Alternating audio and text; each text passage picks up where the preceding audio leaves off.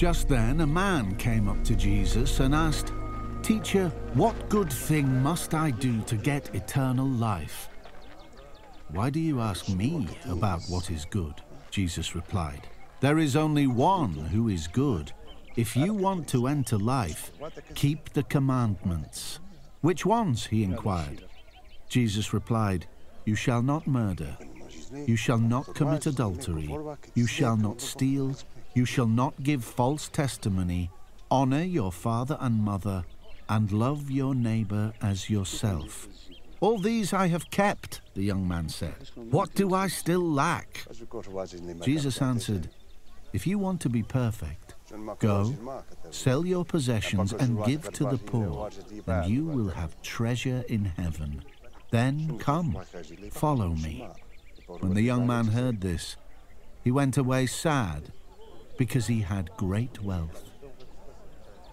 Then Jesus said to his disciples, Truly I tell you, it is hard for someone who is rich to enter the kingdom of heaven. Again, I tell you, it is easier for a camel to go through the eye of a needle than for someone who is rich to enter the kingdom of God. When the disciples heard this, they were greatly astonished and asked, Who then can be saved? Jesus looked at them and said, With man this is impossible, but with God all things are possible. Peter answered him, We have left everything to follow you. What then will there be for us? Jesus said to them, Truly I tell you, at the renewal of all things, when the Son of Man sits on his glorious throne, you who have followed me will also sit on twelve thrones, judging the twelve tribes of Israel. And everyone who has left houses, or brothers or sisters, or father or mother, or wife or children, or fields for my sake will receive a hundred times as much and will inherit eternal life. But many who are first will be last, and many who are last will be first.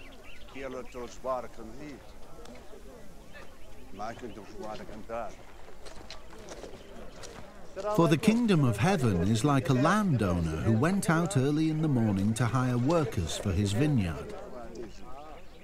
He agreed to pay them a denarius for the day and sent them into his vineyard.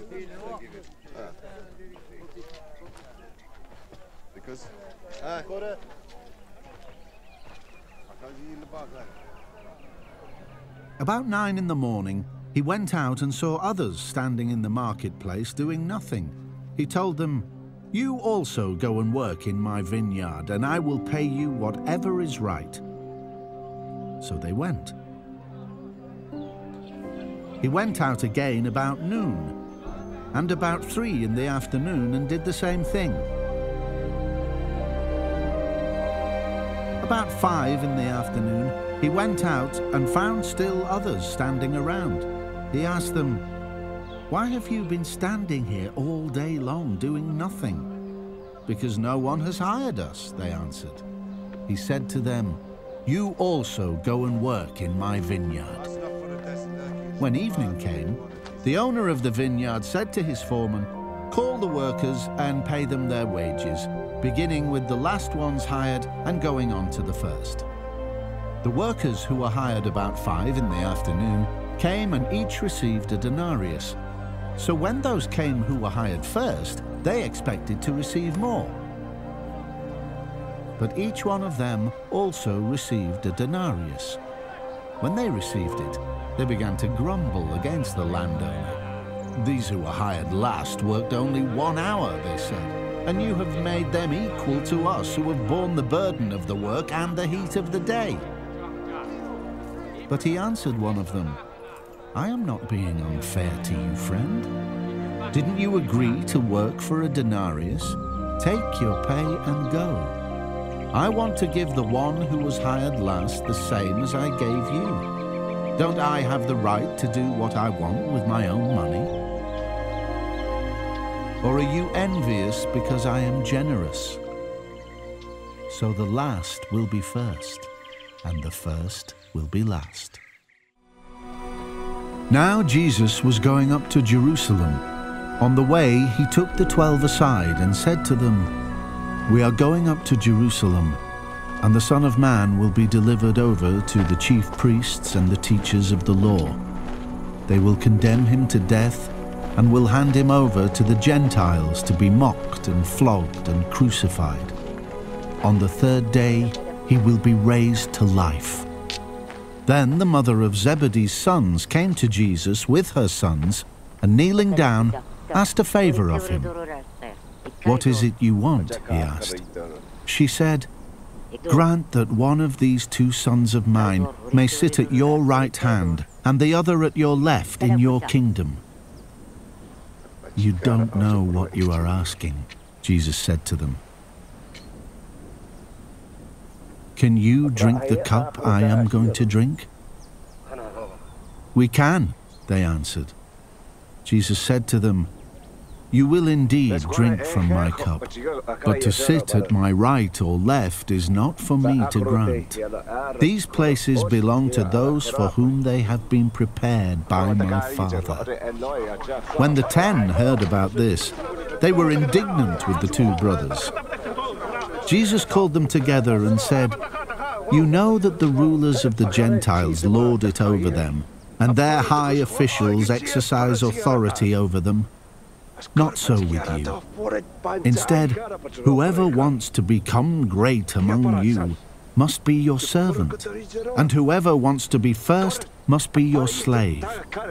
Just as the Son of Man did not come to be served, but to serve and to give his life as a ransom for many. As Jesus and his disciples were leaving Jericho, a large crowd followed him. Two blind men were sitting by the roadside, and when they heard that Jesus was going by, they shouted, Lord, Son of David, have mercy on us. The crowd rebuked them and told them to be quiet, but they shouted all the louder, Lord, Son of David, have mercy on us. Jesus stopped and called them. What do you want me to do for you? he asked. Lord, they answered, we want our sight. Jesus had compassion on them and touched their eyes.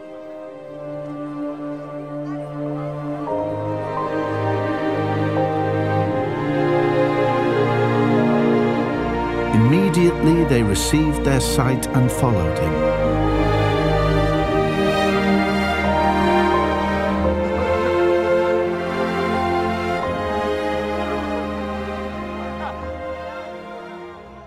What a story.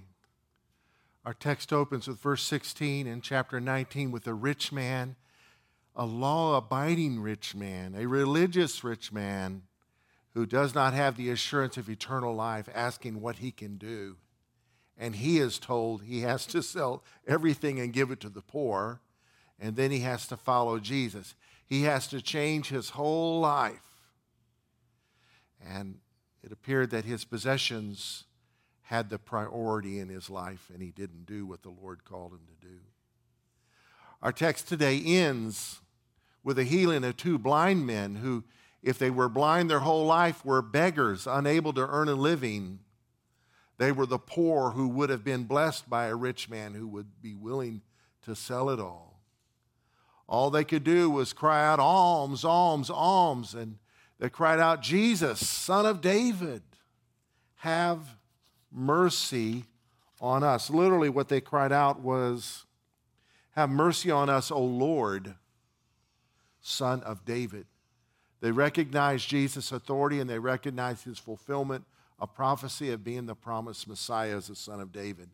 And they experienced not only a miracle for free, but now they got a new purpose.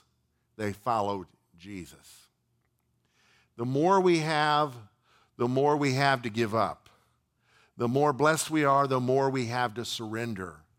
And so Jesus gave the hyperbole, the picture, the imagery of a camel going through the eye of a needle.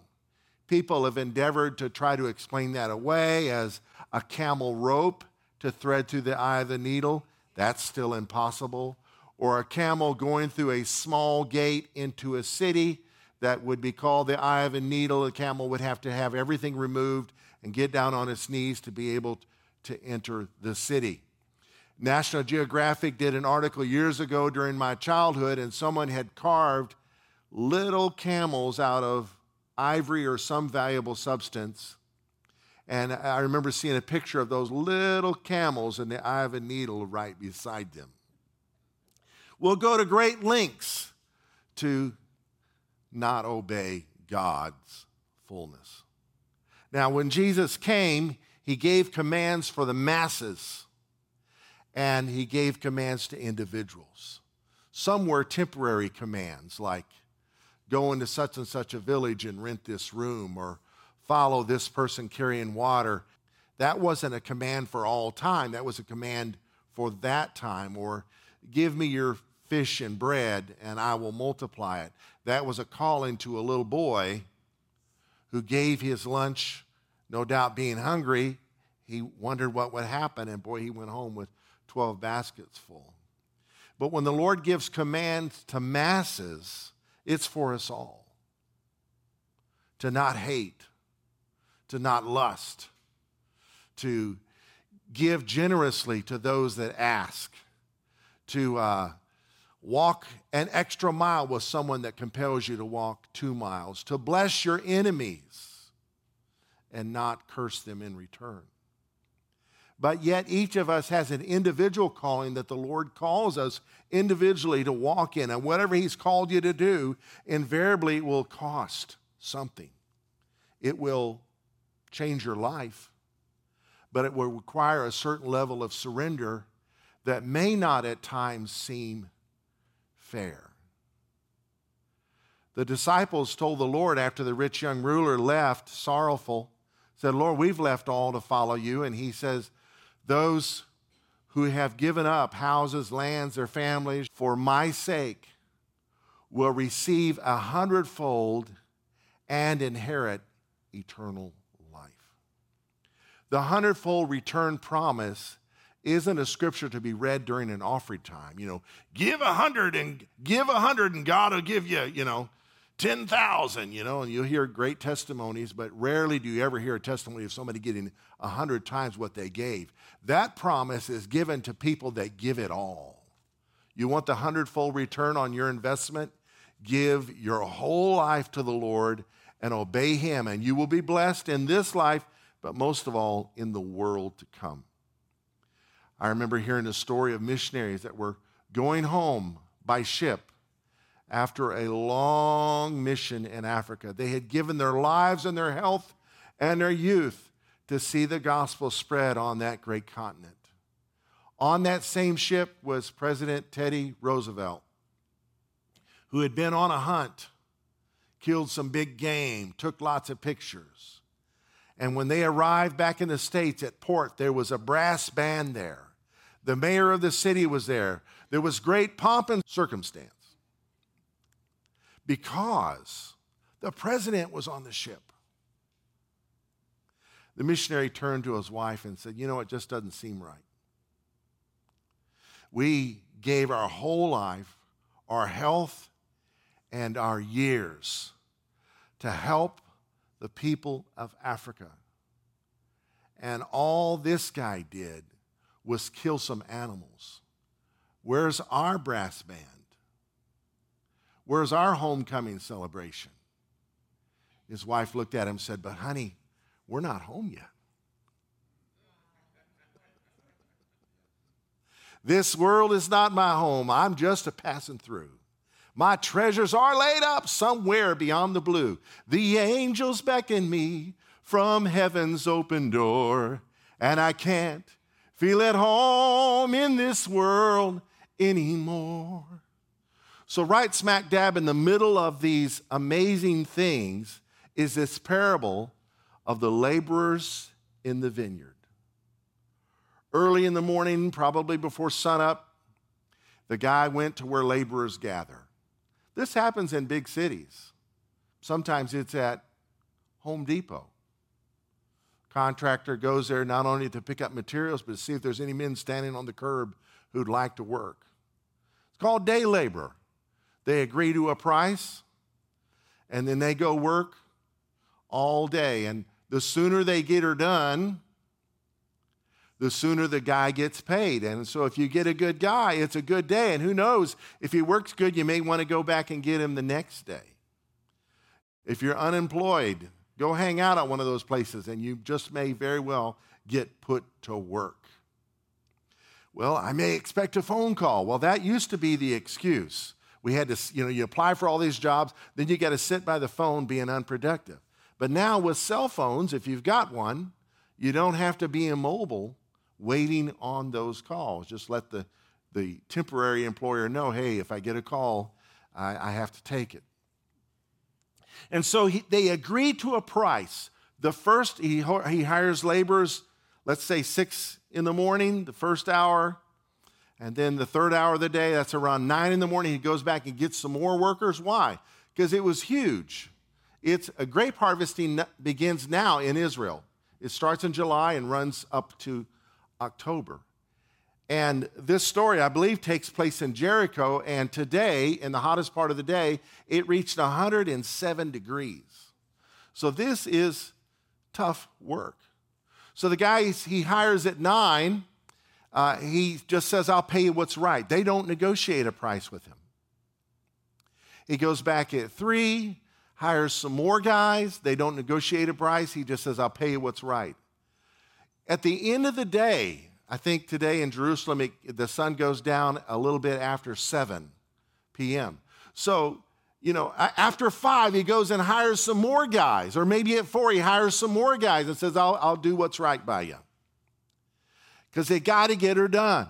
If it's towards the end of the harvest, rains are coming and you have to get things done. Otherwise, your harvest gets wet and you run the risk of mold and ruining your stuff, and your whole years of labor is, you know, rotting now.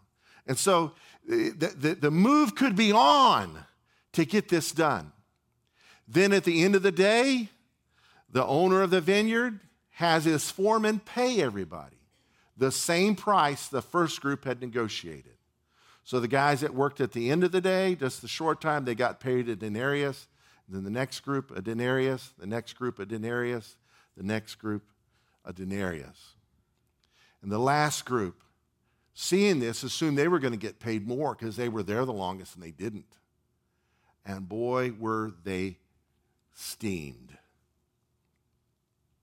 Welcome to Parables, our journey through the parables of Jesus in Matthew. Today we're looking at the laborers in the vineyard. If you want to see visually just how steamed these guys were, here is a spreadsheet. This was developed by Pastor Whitney at Village Church.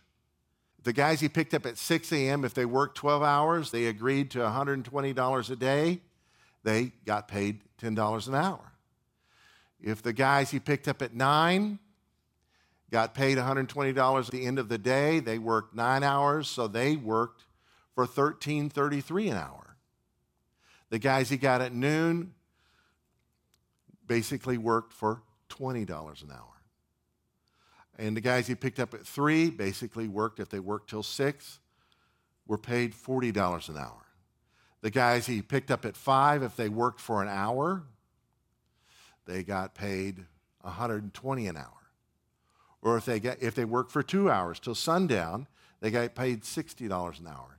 And if, if they worked till sundown, the 6 a.m. guys got paid even less. It's just not right, is it? And yet the owner of the vineyard asked them this question Is it not right or lawful for, for me to do what I wish with my own things? Or is your eye evil or envious because I am good? So the last will be first and the first will be last.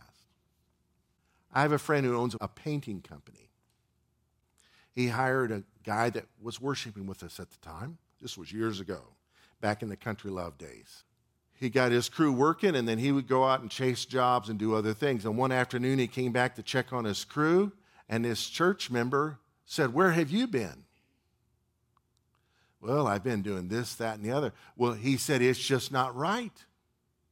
We're here slaving and working and making you money, and you're not here. It's just not right.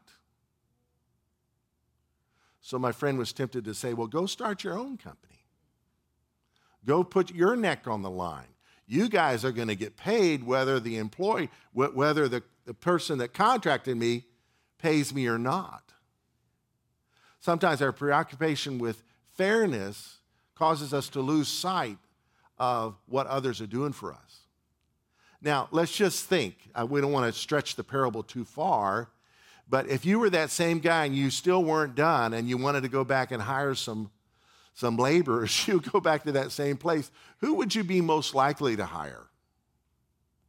The guys that work for the least amount per hour. In our culture, we view everything by the hour, right? In the cultures before, you know, clocks, couldn't run around with a sundial around your neck. Um, you worked by the day. So he fulfilled his promise to them. He didn't lie to them. And so, what his agreement with the other workers were was really not their concern. He wanted to bless the poor guys because these being the breadwinners of their household, they all had the same needs, right? And I think sometimes God blesses us not just for our ability, but our availability. If these last hour workers had been available all day long and went home with only 10 bucks, it would not have met a need. But the goodness of the vineyard owner moved him to do what he did so that everybody's needs were met. That's the way God operates. A person can be on their deathbed, having lived a vile, wicked life, and call on the name of the Lord and get saved just before they breathe their last breath. Example the thief on the cross. While a person who served God their whole life, the rich man that sold everything to follow Jesus from his youth to his elder years, receives eternal life. It doesn't compute, does it? But that's the goodness of God. He is good. You don't want God becoming a scorekeeper. If he becomes a scorekeeper, we're all toast, right? So we got to put our spreadsheets aside. Speaking today on the subject, when God's grace seems unfair. Let's say that together. When God's grace seems unfair. When God's grace seems unfair, it is because we are thinking selfishly and not generously. Joe Duncan told me years ago for something to be of God does not mean it has to bless me personally. If something is a move of God or an act of God, it does not always have to bless me personally if it's God. Right? He can choose a man who was a security guard at Motel 6 when I met him and make him the pastor of the largest church in the Metroplex. He can do that. And team him up with an amazing teacher who was a manager of a furniture store. Neither one have master's degrees, yet God is using them mightily and showing the rest of us how it's done. So when God's grace seems unfair, it may be because we're thinking selfishly and not generously. Jesus sees everything and the story's not over. If you have many grandkids and you want to bless each of them individually, let's say it's Christmas time or it's snack time or whatever, they all want to be first. Don't they? Hold on your horses. Everyone who's left houses or brothers or sisters or father or mother or wife or children or lands for my name's sake why would you do that unless God called you to or unless they abandon you? Shall receive a hundredfold and inherit eternal life. Hallelujah. That's the future, but the present is painful. Doesn't seem fair.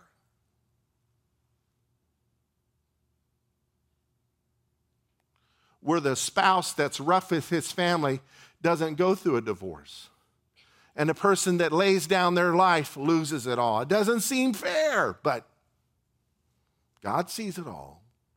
You devote yourself to the sake of the name of the Lord, the story is not over.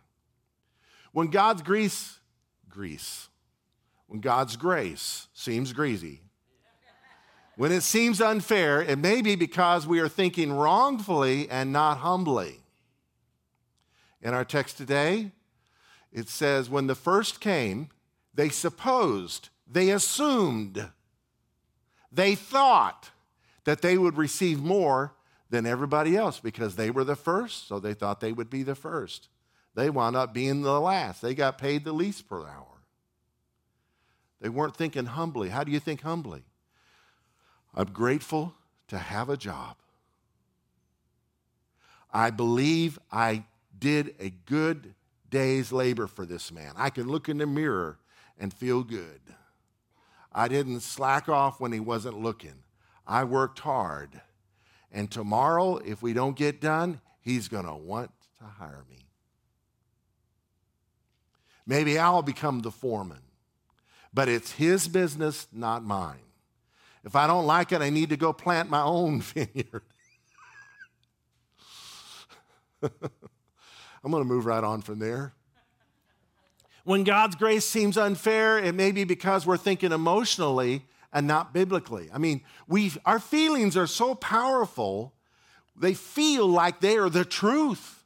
I mean, conviction, right? It's important to have convictions, but what if your convictions are wrong? The master responded to their assumption Is it not lawful for me to do what I wish with my own things? Unlike God, if this guy had limited resources, he couldn't bless them all. The same, he, you know, he had to kind of be generous in certain ways. There's that Jim Carrey movie called Bruce Almighty. Who's seen that? and he's always challenging God and upset at God. And Morgan Freeman, of all people who plays God, gives him the ability to be God for a day. Well, he doesn't want to take time listening to people's prayers and answering their emails. He just answers yes to them all. And so everybody who bought a lottery ticket wins $13.39. God's economy isn't like that. His economy works in conjunction with his purposes, his kingdom. He has chosen us, the church, to reveal the manifold wisdom of God to the ages to come, to the principalities and power. The analogy of a puzzle works right here. You know, who, who likes to build puzzles? Sometimes unused pieces have to wait till it's their turn. God's making a wonderful picture. Who likes crossword puzzles or Sudoku? Sometimes you got to serve, solve one part of the puzzle so you can solve the other part of the puzzle. So God's got a plan, and you're going to like it. You will. Trust Him. Stop making an idol out of fairness. God is just and good. But in the temporal realm, He doesn't always seem fair. But in the eternal realm, He is fair. This is Robert F. Smith. In the bulletin, I left this little story. Last year, he spoke at the commencement ceremonies to the graduating class of 2019 at Morehouse College. And during his speech, he announced, My family is going to create a grant to eliminate your student loans. Can you imagine the joy in that room? He went on to declare, You great Morehouse men African American uh, university, college, mostly for males, are bound only by the limits of your conviction and your creativity. The momentous announcement made the news, and there was plenty of buzz online and offline. And someone joked, Are you free this time to speak at our commencement ceremony next year? I'm sure he was hoping to inspire other commencement ceremony speakers, but that's what he did. He blessed them. Later, there was an undercurrent of resentment that began to be stirred up among other parents and other graduates and students at other schools who had worked, saved, sweated blood, sweat, and tears, and sacrificed in order to pay for a college's tuition. Michelle Singletary, a personal financial columnist for the Washington Post, explained There's a common complaint I hear from some parents who have sacrificed and saved for their children to attend college debt free. And this question is Was my labor in vain? Those not on the receiving end of this amazing gift might have thought to themselves, even for just a second, what about me? What about us? What do we get for doing the right thing and saving for our kids to go to college debt free? Continuing, she wrote some encouraging words for those who did it the hard way. Your saving and sacrificing doesn't make you a loser, it makes you responsible and fortunate. There's so much reward for living within your means, including setting a good example for your children. Whether it's a surprise gift from a billionaire or need based aid given to some other person's child, don't resent what others get. So, if you're a college student and you didn't go to this school and you didn't receive this kind of grant, what did you get out of it? You got an example that if you're blessed, be a blessing to others. And maybe if you got the easy way out, it would affect your future because you would have a distorted view of reality. Trust me, the people that were blessed like this are still going to go through some tough times. So when others are blessed, Romans 12 15 says, Rejoice with those who rejoice and weep with those who weep. That's life. I love the book of Acts. Everybody wants us to be a book of Acts church.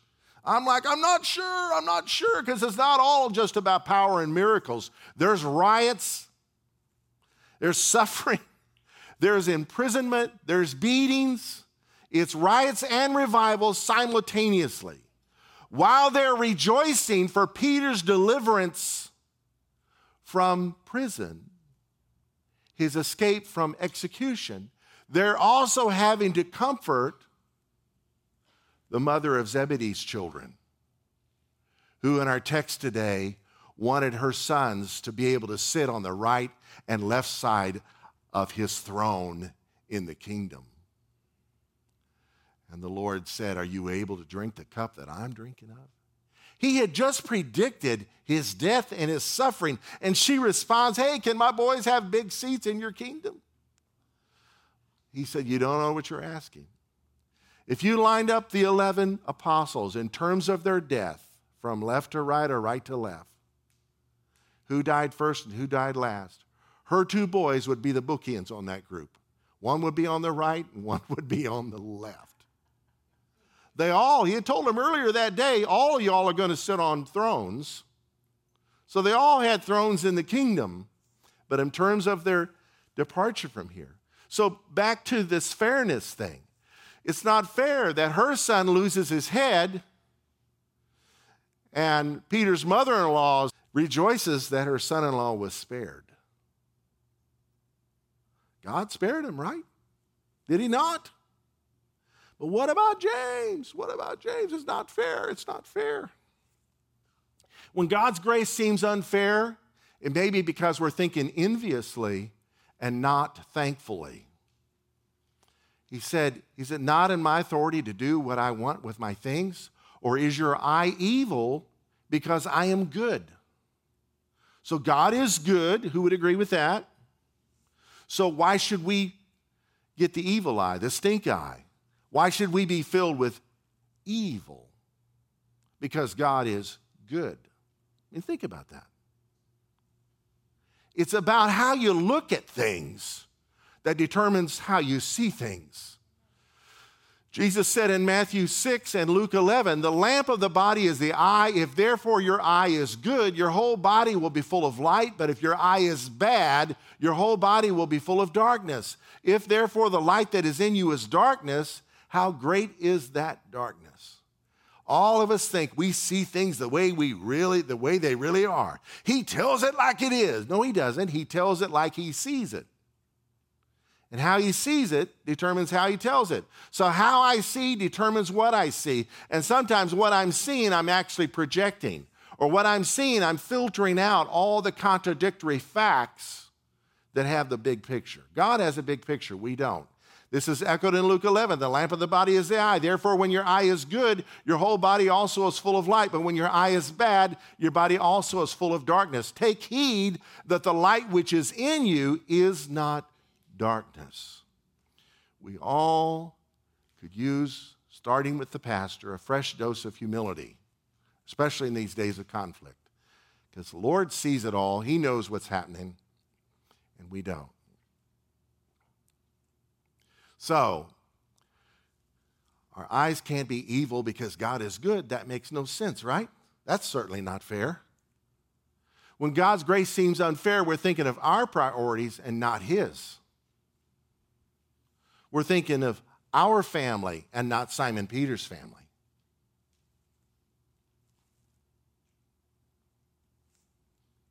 It's tough. This is reality. Jesus said the kingdom of heaven is like a certain vineyard owner went out and hired some men and agreed to a price. So the kingdom of heaven is like this. Now, heaven, when it comes in its fullness, isn't going to have a lot of earth's nonsense. But heaven manifested in the earthly realm, this is the kind of thing that happens. When God's grace seems unfair, we're thinking of our priorities and not His priority he told his disciples, Whoever desires to become great, let him be your servant. Nobody wakes up the morning saying, I want to be somebody's slave. I want to be last. No, we all, let's, let's be honest. We, we want fairness, but we are called to lay down our life for others, to pick up our cross, to deny ourselves, and follow Jesus. That is part of the gospel. Well, I like that book I saw in the Christian bookstore, How to Get What You Want from God. Well, that's a false teaching. It's a perception that filters out the whole picture, the whole counsel of God. Our priorities must submit to His. What am I forgetting? How did I, how did I uh, get here? Why am I thinking these ways and not other ways? How, how we think is determined by what we remember. There's some things we forget sometimes that affects our thinking. So here's some reminders. When God's grace seems unfair, we're forgetting five things. We're forgetting that God gives in unequal measures. He does. To every man is given the measure of faith, but some the human body being used as an analogy, some are called to be the eye, some are called to be the ear, some are called to be part of the foot, some are called to be part of the organs. So if the toe says, I want to be the hand, that's, that's not going to be healthy for your body. So just as your body functions, so Christ body functions. None of us are the eye or the ear or the mouth. He is, right? He's the head. We're everything underneath the head. And some parts of the body are more visible than others, but if you take away the invisible parts, the body dies. Without your liver, you can't what? You can't live. To be a liver, you got to have a liver. And so the unseemly parts, the unrecognized parts, are the parts that are most necessary for physical health. So, in the spiritual realm, God calls us to do things differently. And so, if we're into the comparing thing, which is never wise, you're going to sooner or later get disappointed. When God's grace seems unfair, we're forgetting that all of our blessings are gifts of grace. We didn't earn anything. We didn't plant this vineyard for us to go work at. We didn't water these grapevines for them to bear harvest. We didn't give life to the grapes. We didn't give ourselves the good sense and ability that we have to be able to serve the Lord's purposes? So it all goes back to the Lord. None of us would have enough sense to get in out of the rain were it not for His mercy. When God's grace seems unfair, we're forgetting that God rewards according to His standard, not ours. There are rewards in heaven. I'm telling you right now, some of the people you think are going to get the biggest rewards in heaven, you'll be shocked at who does. It's payday someday.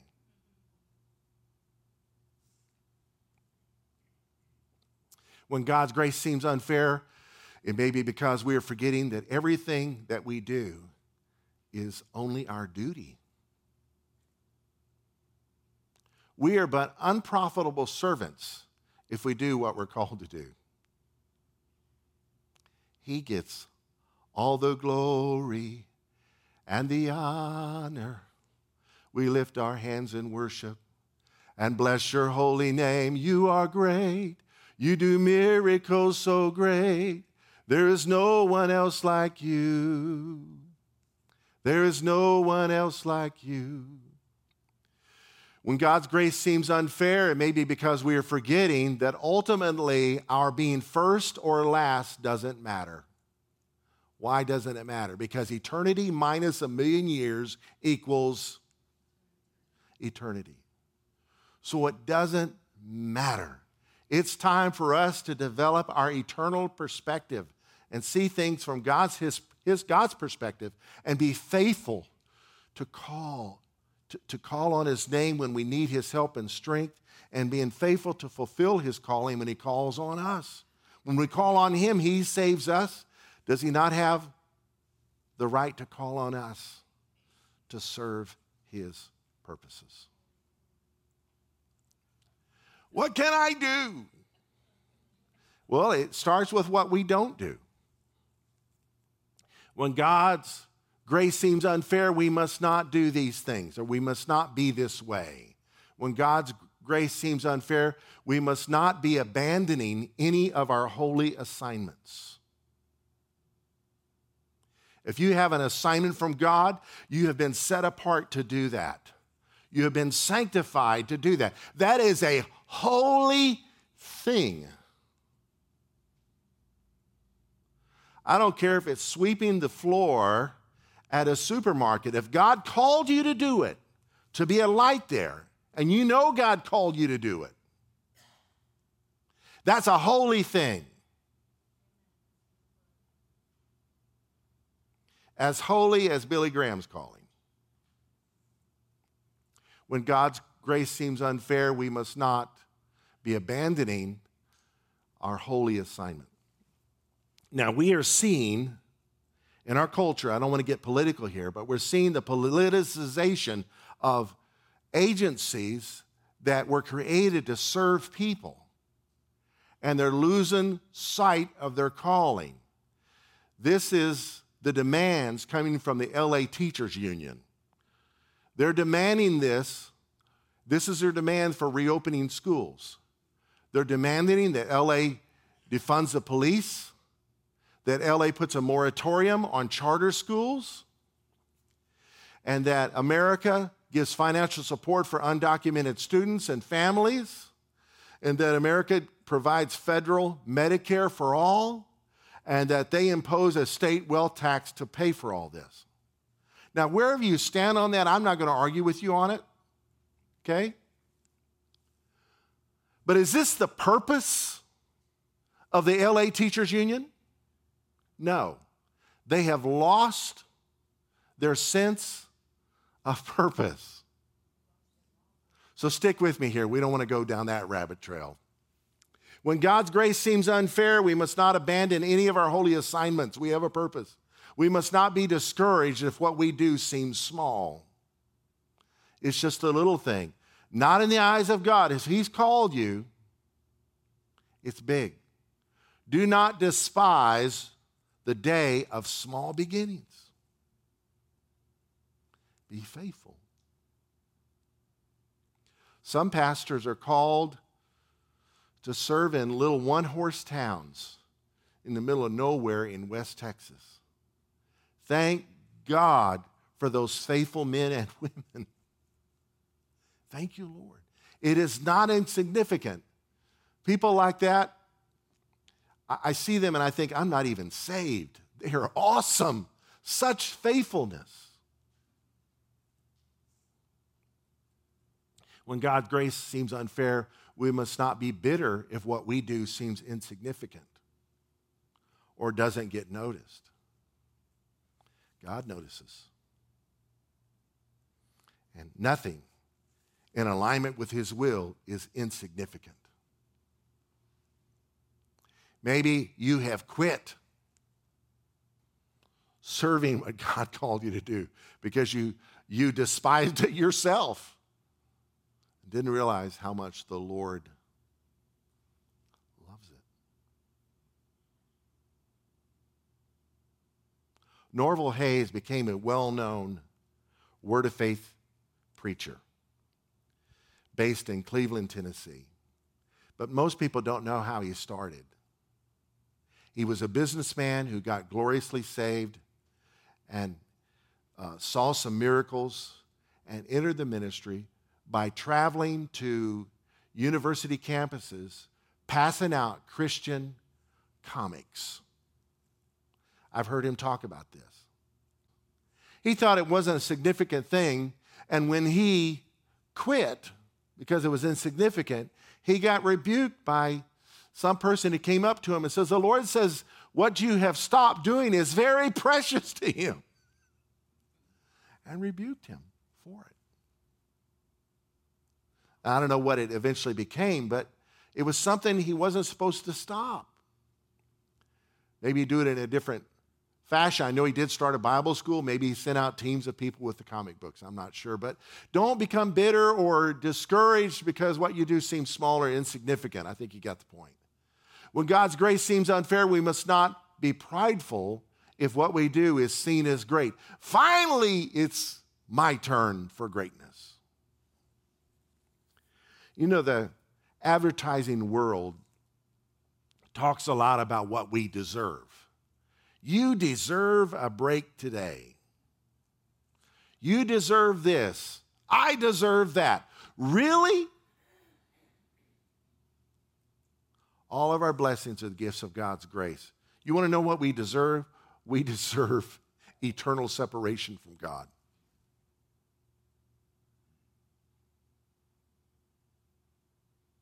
We don't deserve his blessings. So he gets all the glory. You get all the glory and the honor. And finally, we must not be forgetting that it is all about God's glory. When God's grace seems unfair, it may be because we have forgotten it's all about God's glory. I'm in a singing mood today.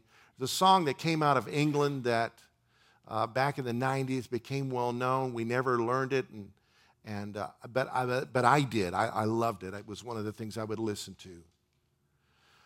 And it was called. Um, Jesus, comma, lover of my soul, not to be confused with the Hillsong, lover of my soul, but it goes like this It's all about you, Jesus, and all this is for you,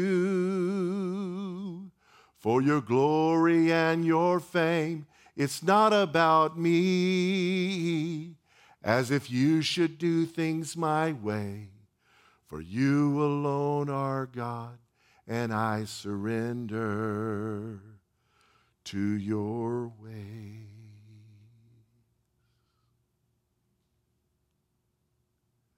The book of John ends with this story. Watch this. When they had finished eating, Jesus said to Simon Peter, Simon, son of John, do you love me more than these? Yes, Lord, he said. You know that I love you. Jesus said, Feed my lambs. Again, Jesus said, Simon, son of John, do you love me? He answered, Yes, Lord, you know that I love you. Jesus said, Take care of my sheep. The third time he said to him, Simon, son of John, do you love me? Peter was hurt because Jesus asked him the third time, Do you love me? He said, Lord, you know all things. You know that I love you. Jesus said, Feed my sheep. Very truly I tell you, when you were younger, you dressed yourself and went where you wanted. But when you are old, you will stretch out your hands, and someone else will dress you and lead you where you do not want to go. Jesus said this to indicate the kind of death by which Peter would glorify God. Then he said to him, Follow me. Peter turned and saw that the disciple whom Jesus loved was following them. This was the one who had leaned back against Jesus at the supper and had said, Lord, who is going to betray you? When Peter saw him, he asked, Lord, what about him?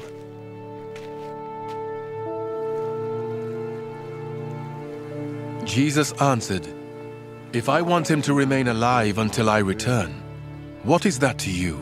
You must follow me. Because of this, the rumor spread among the believers that this disciple would not die. But Jesus did not say that he would not die. He only said, If I want him to remain alive until I return, what is that to you? You follow me. If following the Lord has been something you've been tempted to not do because of other people, don't be distracted.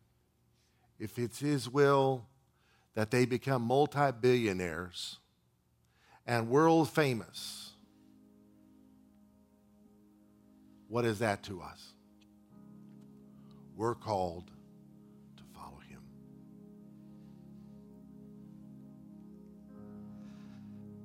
Don't be discouraged.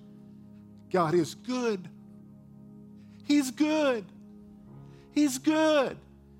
He's good. He may be calling you to, to leave a dream, to pursue something else. It will be worth it all. Because God is good. Let's celebrate the goodness of God.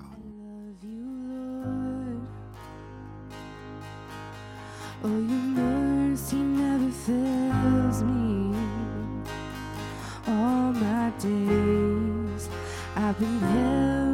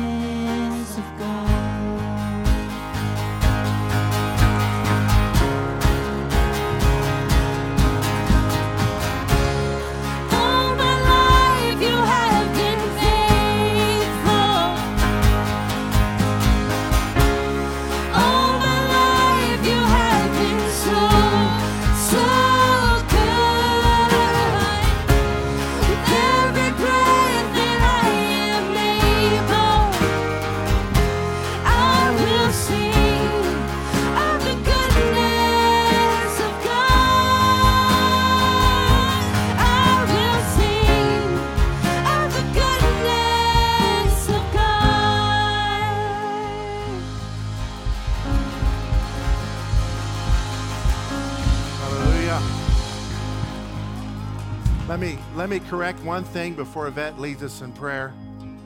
I do want a book of Acts church, I do, but we need to understand what that means. Amen. All our lives, God has been faithful. And having that perspective while we're here, as well as having an eternal perspective of the reward for our faithfulness to Him, is encouraging. It makes me want to get there sooner. But there's still things to be done here on earth while we're here. And the word that the Lord gave me was assignment. Assignment. And I want us today to just recommit our lives to the Lord in the area of assignment.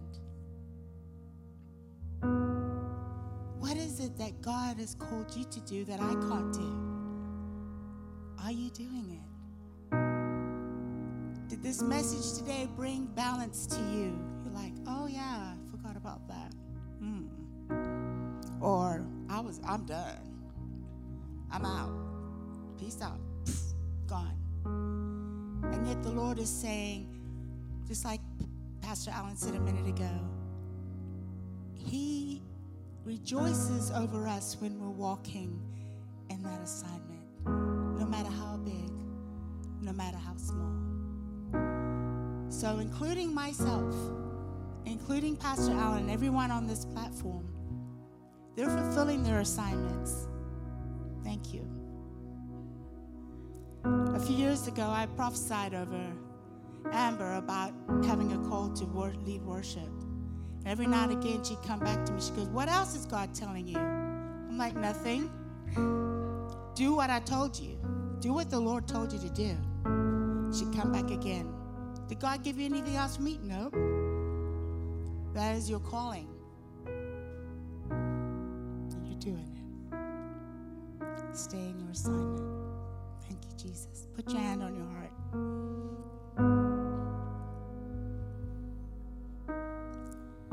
Say with me, Jesus, Jesus, thank you for being so good to me. By your grace, By your grace, I accept the assignment I accept the assignment that you've given me to complete on earth. that you've given me to complete on earth. I lay it at your feet I at your feet. and I say, Have your way in my life. And I say, Have your way in my life. Give me faith to believe Give me faith to believe that what you've called me to do that what you've called me to do is no less is no less and no greater than anybody else's assignment. More than anything, Lord, we want to give you glory and we want your heart to be pleased with us as we walk through our life, fulfilling our assignments. In Jesus' name, in Jesus' name,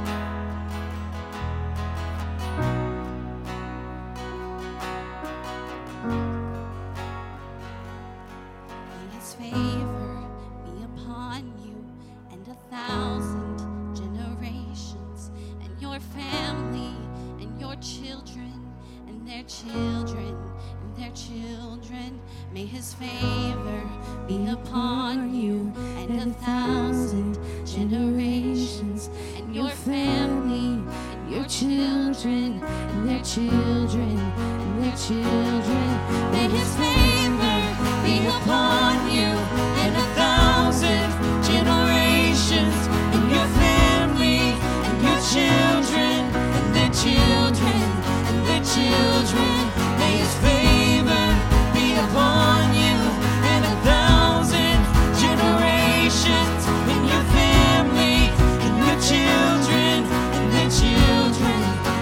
you.